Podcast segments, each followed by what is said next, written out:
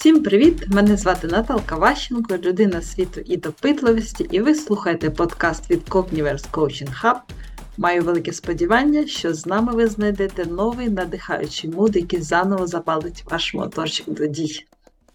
Сьогодні до нас завітав Віктор Гожий. Привіт, Вікторе! Привіт, Наталі! Дуже рада, що ми нарешті з тобою зустрілися. Дозволь, я тебе представлю нашим слухачам. Будь ласка. Віктор – СЕО та кофаундер маркетингової агенції «Вучно», ментор, консультант, керівник проєктів волонтерського фонду People Projects. Віктор більше ніж 10 років займається розвитком діджитал-проєктів, останні роки займається консалтингом команд та окремих лідерів у напрямку управління, маркетинг, розробки. Розкажи, будь ласка, Вікторе, трохи про свою справу, з чого в тебе все починалось, які зараз потреби закриваєте. Так, дякую за презентацію. Ну, дивись, все своє життя, я професійне життя, я займаюся тим, що допомагаю будувати команди, діджитал-продукти і просувати ці продукти. Тобто 3 напрямки – це управління людьми, це маркетинг та розробка програмного забезпечення. В принципі, весь цей час я цим і займаюся. Був керівником, мабуть, десь вже точно 5 проєктів. Це в корпоративному житті, великих по розробці маркетплейсів, по розробці там, магазинів, діджитал-товарів та розробці стартапів, пов'язаних з вебсайт-білдерами. А зараз, на сьогоднішній момент, вже як півроку я зі своїм бізнес-партнером розвиваю діджитал-маркетингову агенцію «Вучно». Чому знову ж маркетинг? Бо це максимально пов'язано з продуктовою моєю історією, тобто історією, коли ти щось розробив і його треба продати, впровадити. От, на сьогоднішній момент ми займаємося всіма послугами діджитал-маркетингу, тобто це просування в рекламі, це в будь-яких пошукових системах, соцмережах, це імейл-маркетинг, SEO, SMM, тобто все, що можна взяти, повний, але, звісно... Повний спектр. Так, повний спектр, але в нього також входить стратегія, аудит ринків, тобто це все, що може бути пов'язано з саме діджиталом. От, тому, в принципі, якщо коротко, то це так. Дуже цікаво, чому саме діджитал-маркетинг? Ти займався такими масштабними, 3 глибокими напрямками, чому саме цей напрямок обрав? Ну, дивись, про масштабні напрямки і чому своя агенція, це, мабуть, перше питання. Тут питання в тому, що коли ти багато робиш чого і бачиш результат своєї роботи для когось, тобі завжди хочеться зробити щось своє. І мені здається, що це на будь-якому рівні. Ти можеш бути програмістом, ти можеш бути там PPC-менеджером. Ну, не треба бути керівником для того, щоб забажати це зробити, щось своє. От. Але в будь-якому момент в тебе з'являється таке бажання і все складається, щоб це робити. А друге питання, чому діджитал-маркетинг? Бо на сьогоднішній момент... Дуже цікава історія в тому, що діджитал-маркетинг був потрібен завжди, але сьогодні такий тренд в тому, що в принципі всі там Google чи будь-яка система пошуку чи соцмережі, вони все більше і більше намагаються закрутити гайки малих та середніх бізнесів, щоб без реклами ти не можеш просуватися. Без взагалі просування нема результату. І для мене це стратегічно цікава історія в тому, що це ніша, яка була 5 років тому, а зараз вона стає ще більш сильнішою. І плюс ми працюємо, у нас перформанс-маркетинг едженсі, тому ми зациклені на цифрах. Тобто для нас максимально важливо бачити, з чого клієнт почав і до чого він приходить. Тому тут, як в принципі і в розробці, також можна проводити паралелі, ти бачиш весь шлях і весь свій результат. Є, головна ціль – це дозволити своєю експертизою своєї команди, в першу чергу, зробити так, щоб кожен проєкт, який до нас приходить, там, чи то за рекламою, чи то за налаштуванням SEO, щоб він зміг ставати ще краще і отримувати більше лідів, більше можливостей для себе. І тим самим ми разом з цим проектом витягуємося вгору. Тобто головна наша стратегія, що результат клієнта – це наш результат. І в студії, в моделі студії дуже важко побудувати щось інакше, ніж працювати на результат клієнта. Головна ціль – це довгий клієнт, тобто це робота над довгим життєвим циклом клієнта. І якщо у вас все вдається, то ви один одного підсилюєте. Тому бачити результати клієнтів, бачити, що там корпоративний досвід, він може дати більше результатів, ніж в одній корпорації. Тобто ти можеш зробити... ви базуєтесь вже на такому досвіді роботи з корпоративними клієнтами в великих там компаніях, тому я чітко розумію, що наскільки важливо вести клієнта вдовго, так? Тому що розвиток у нас іде не такий не короткостроковий 2-3 тижні, а коли ти супроводжуєш реалізацію якоїсь там цілі вже вдовго і бачиш, як компанія зростає. Це досить цікаво. Згодна. Але хотіла б сьогодні з тобою поговорити про таку тему, яка, думаю, тобі досить близька, тому що ти в основному співпрацюєш з власниками компаній, які розвивають свій продукт, з командами, і напряму безпосередньо ти працюєш з лідерами цих команд. Тому мені цікаво почути твою експертну думку на таке питання, як розвивати саме лідерські якості і стати впливовою особистістю. Я впевнена, в тебе є багато чим поділитись на цю тему. Так, давай поговоримо. Як ти вважаєш, які компоненти є критично важливими у формуванні і визначенні лідера? Дивись, мені здається, що тут, в принципі, до мене вже все сказано, але, я впевнений, що багато є інформації на цю тему, але особисто мої якісь головні компоненти – це те, що лідер – це точно відкрита людина, тобто це людина, яка відкрита до відповідальності, відкрита до нових викликів, до нових задач, тобто це відкритість до навколишнього світу, до всіх можливостей і всіх можливих поразок. Тобто це людина, яка може через себе це все пропускати. Лідер – це 100% відповідальна людина, тобто лідер – це, знаєш, це староста в класі, це староста в університеті, це капітан команди, в будь-якому виді спорту, да? Тобто це людина, яка готова брати на себе відповідальність за і поразку, і перемогу. Це в будь-якому випадку людина, яка вміє працювати з емпатією, здатність відчувати людей, здатність про них піклуватися, здатність розуміти, які в них є проблеми. Піклування про людей дуже вучно, я з тобою згодна. Ти людина, якій подобається піклуватись про людей. Так. Тобто, звісно, відразу там, знаєш, можна сказати, лідер – це там на коні і побіг, і він суровий. Але, да, він може бути суровим, це нормально. Але він повинен думати про людей, бо, в принципі, вся цінність, лідер, він же не сам по собі, він все одно складова своєї команди. І меседж, який я постійно доношу, там, коли до мене є таке питання, чи всередині команди, що результат лідера – це результат його команди, і лідер – це також частина, це його команда, тобто він частина команди, так.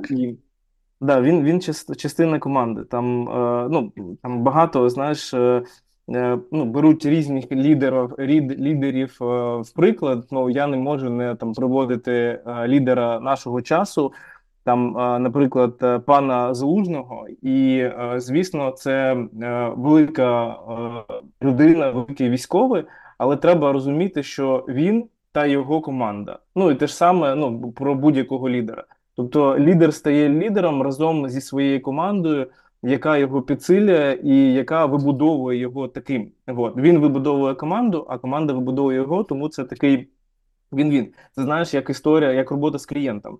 Тобто, дійсно, кожен там клієнт, який до тебе приходить, він приходить за якоюсь послугою чи за якоюсь потребою, але разом в роботі, коли ви обмінюєтеся енергією, обмінюєтеся своїм досвідом, і допомагаєте, начебто ти йому допомагаєш, а все одно він тебе піднімає, бо він знає більше в тій ніші, в нього там є знайомство, в нього є партнерство, він також тебе піднімає. Те ж саме і в лідерстві організації чи команд. От. Ну і, звісно, лідер повинен приймати рішення, тобто вимогливість до людей і вміння приймати рішення, без цього неможливо побачити лідера. От. Але є і останнє. Може, це не останнє, але важливо. Ключове, мотивація, бо лідер повинен вміти мотивувати людей. І мотивація – це, знову ж, не про егегей, бо в своєму житті я був різним мотиватором. Тобто від того, що кричав і бив груди вперед, треба зробити реліз, до людини, яка більш спокійна в мотивації і намагається шукати мотивацію всередині кожного співробітника. Зрозуміти, що саме йому потрібно. Але вміння мотивувати, не казавши, що це мотивація, там зараз буде мотивація. Просто потрібно розуміти людей, вміти їх читати, яку потребу саме цій людині потрібно закрити і розуміти це.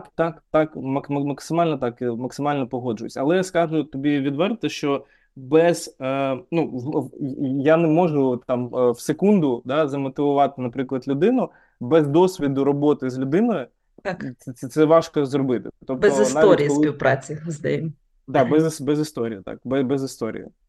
Тому навіть якщо ти вмієш, і хтось каже, він вміє мотивувати, це окей, але треба все одно мати якийсь бекграунд роботи з людиною, щоб зрозуміти, що ж йому потрібно. А як ти думаєш, які люди можуть розвити в собі ці риси, а які не можуть?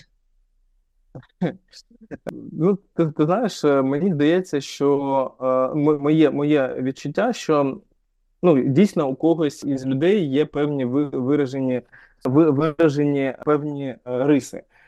І він щось може робити краще, ніж інше.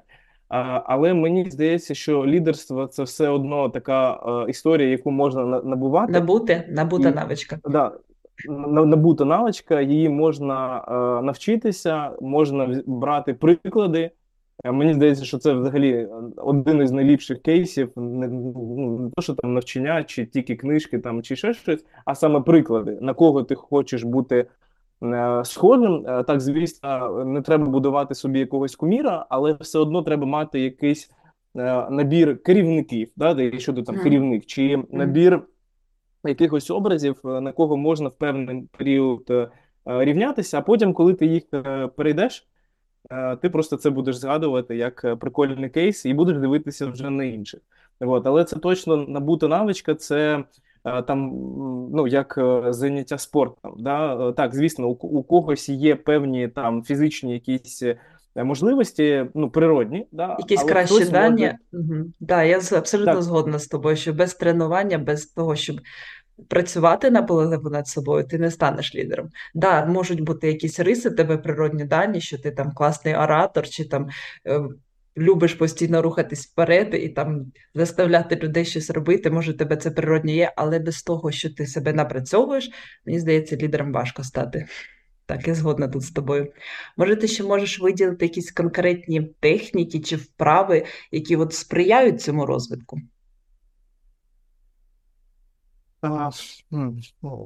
Ти знаєш, якщо дивитися, знову ж, там, прикладами корпоративного якогось життя, то коли ти дивишся на свою команду, наприклад, там, хай це буде 10 людей, ти, як людина, яка хоче сформувати із інших лідерів своїх якихось напрямків, ти все одно вибираєш певних людей, ти все одно намагаєшся давати їм якісь виклики. Мені здається, що виклики – це найголовніший прояв лідера, Це може бути там брати на себе відповідальність, але виклик – це значить, що ти береш на себе певну відповідальність. Це, мабуть, щось таке, що тобі до цього здавалося складно робити, або щось нове, чого що ти не робив. Так. Максимально так, я погоджуюсь з таким трактуванням. Тобто ти міг самостійно, знову ж, якщо там розробка, не запустити спринт і не завершити його. Але ти там даєш людині, давай спробуй. Ти можеш взагалі не казати людині, що ти щось повинен зробити, а ти йому просто підкидуєш якийсь напрямок. От. Було б круто, якщо б ми там не знаю, зробили то-то, то-то. І ти дивишся, як збоку, да?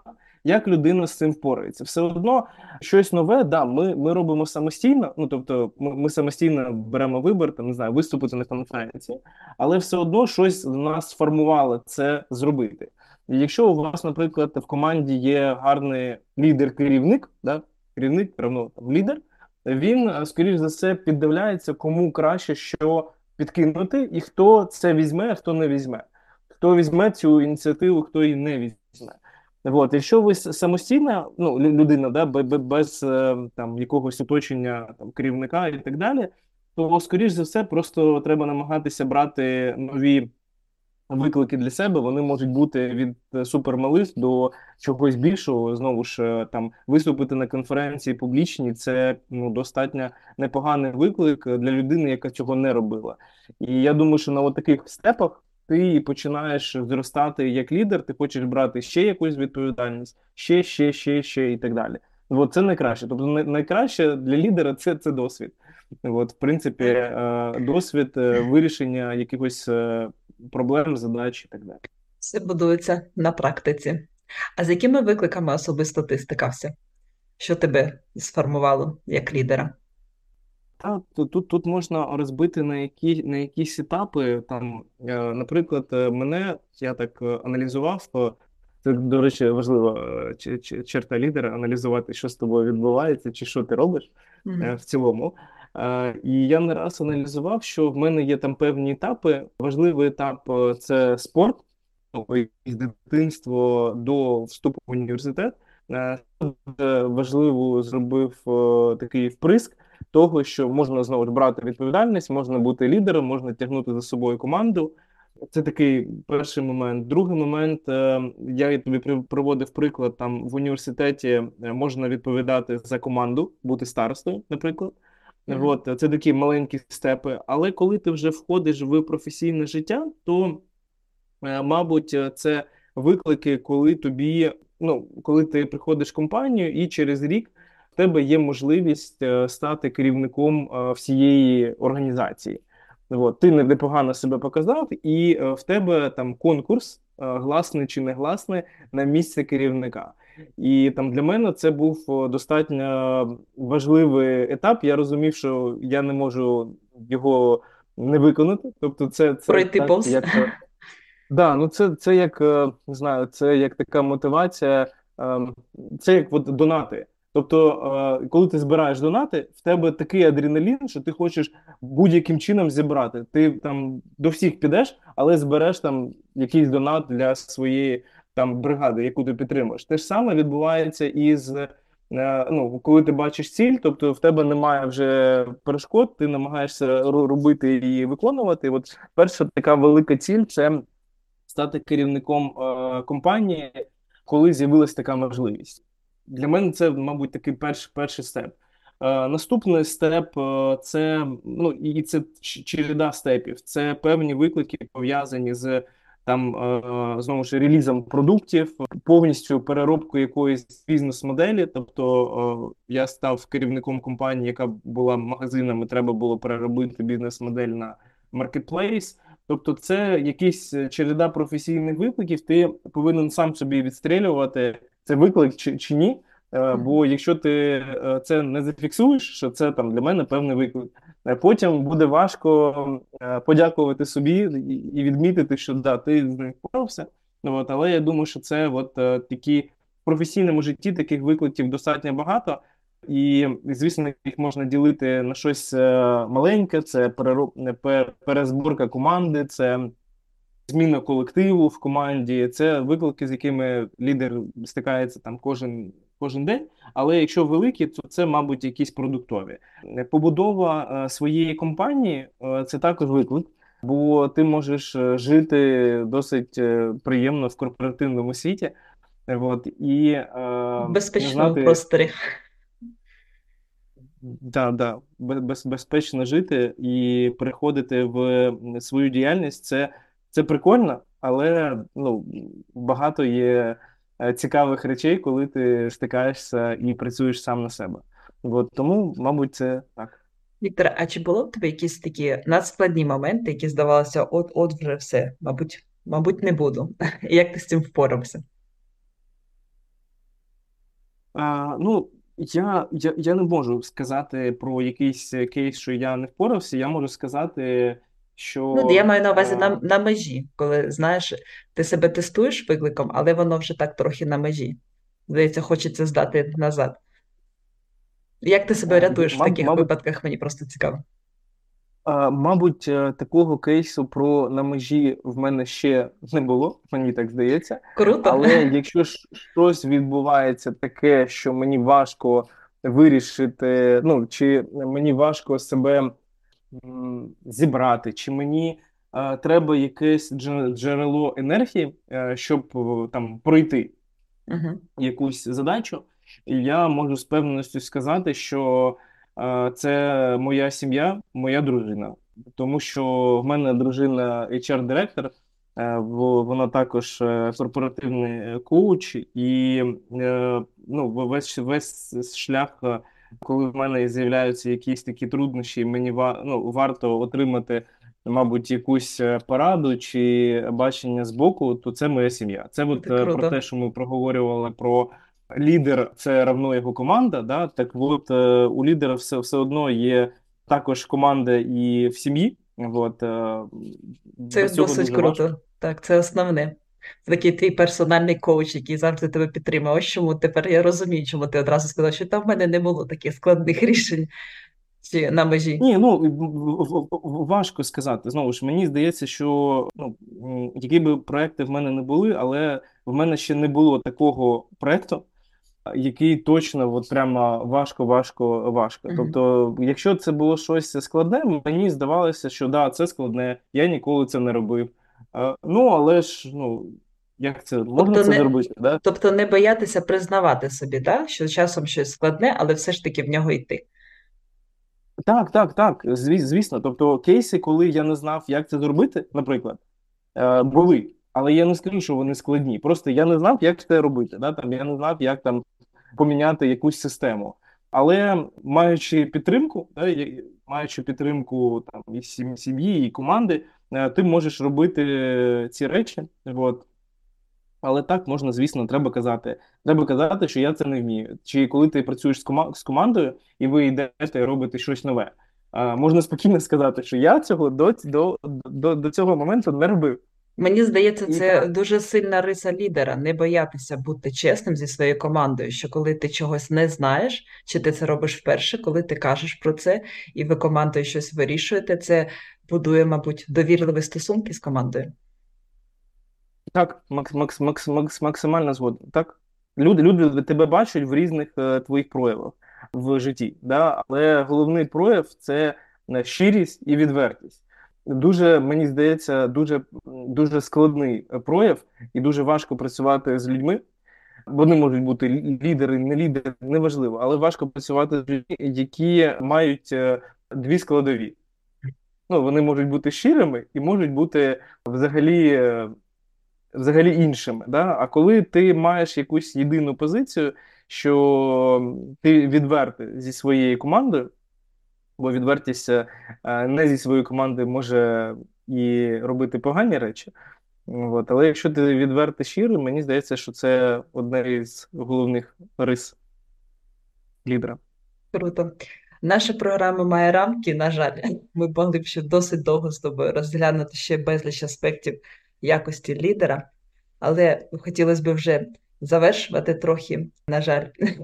Тому наостанок хотіла б тебе попросити топ-5 тодоліст успішного лідера, за яким іде команда. Що б ти виділив от 5 основних? Давай почнемо з того, що тільки що ми проговорювали. Я вважаю, що щирість та відвертість – це пункт номер 1. Друге – це вміння об'єднувати команду. Бо я хотів сказати ставити цілі, але об'єднувати команду, бо об'єднання – це і є певна... директива куди. Так, да? Угу. Да, директива куди. Вміння об'єднувати команду, вміння підтримувати один одного в команді. Мабуть, це три основних таких ключових моменти. Да, це три основних. Лідерство все одно будується на певних софт-скілах, тому все, про що ми будемо говорити, це от такі внутрішні емпатичні речі, які повинні бути у кожного лідера. Це 4-й, 5-й, мабуть, віра в команду. Не знаю, ми говорили за це. Мабуть, так? Мені здається, що ми не говорили сьогодні про це, але я повністю з тобою згоден. Я максимально дякую, що ти це сказала. Якщо ти не віриш в команду, причому команда може бути середня, слабка, сильна, різна. Вона може бути різна, бо завжди команди різні, але якщо лідер не повірив в цю команду, навіть якщо там є люди, які не до кінця йому, можливо, в чомусь підходять, чи він не впевнений десь в них. Але можливість повірити в команду – це найголовніше. Мені здається, що оці всі приклади, які часто використовуються, я їх використовую в житті, там, наприклад, про команду Лестер Сіті, яка виграла англійську прем'єр-лігу після переходу тільки в неї. Мені здається, що такі кейси, коли в тебе є чітка віра, стратегія, розуміння, але ти віриш в команду, це найголовніше, що повинно бути. Тому я з тобою максимально згоден. Це 5-й пункт. 100%. Дуже вдячна тобі за цю розмову, надихаючу. Особисто мене вона надихнула рухатися вперед, розуміти свої сильні сторони, що тримає команду, що тримає людину на шляху до своєї мети, до загальної мети. І я впевнена, що наша розмова буде корисна і нашим слухачам в розвитку себе як лідера. Дякую тобі. Супер. Дякую тобі за такий формат. З вами був Cogniverse Coaching Hub та рубрика подкастів, що мотивують до дій. Слідкуйте за наступними епізодами, бережіть себе та говоріть частіше «так» новим викликам.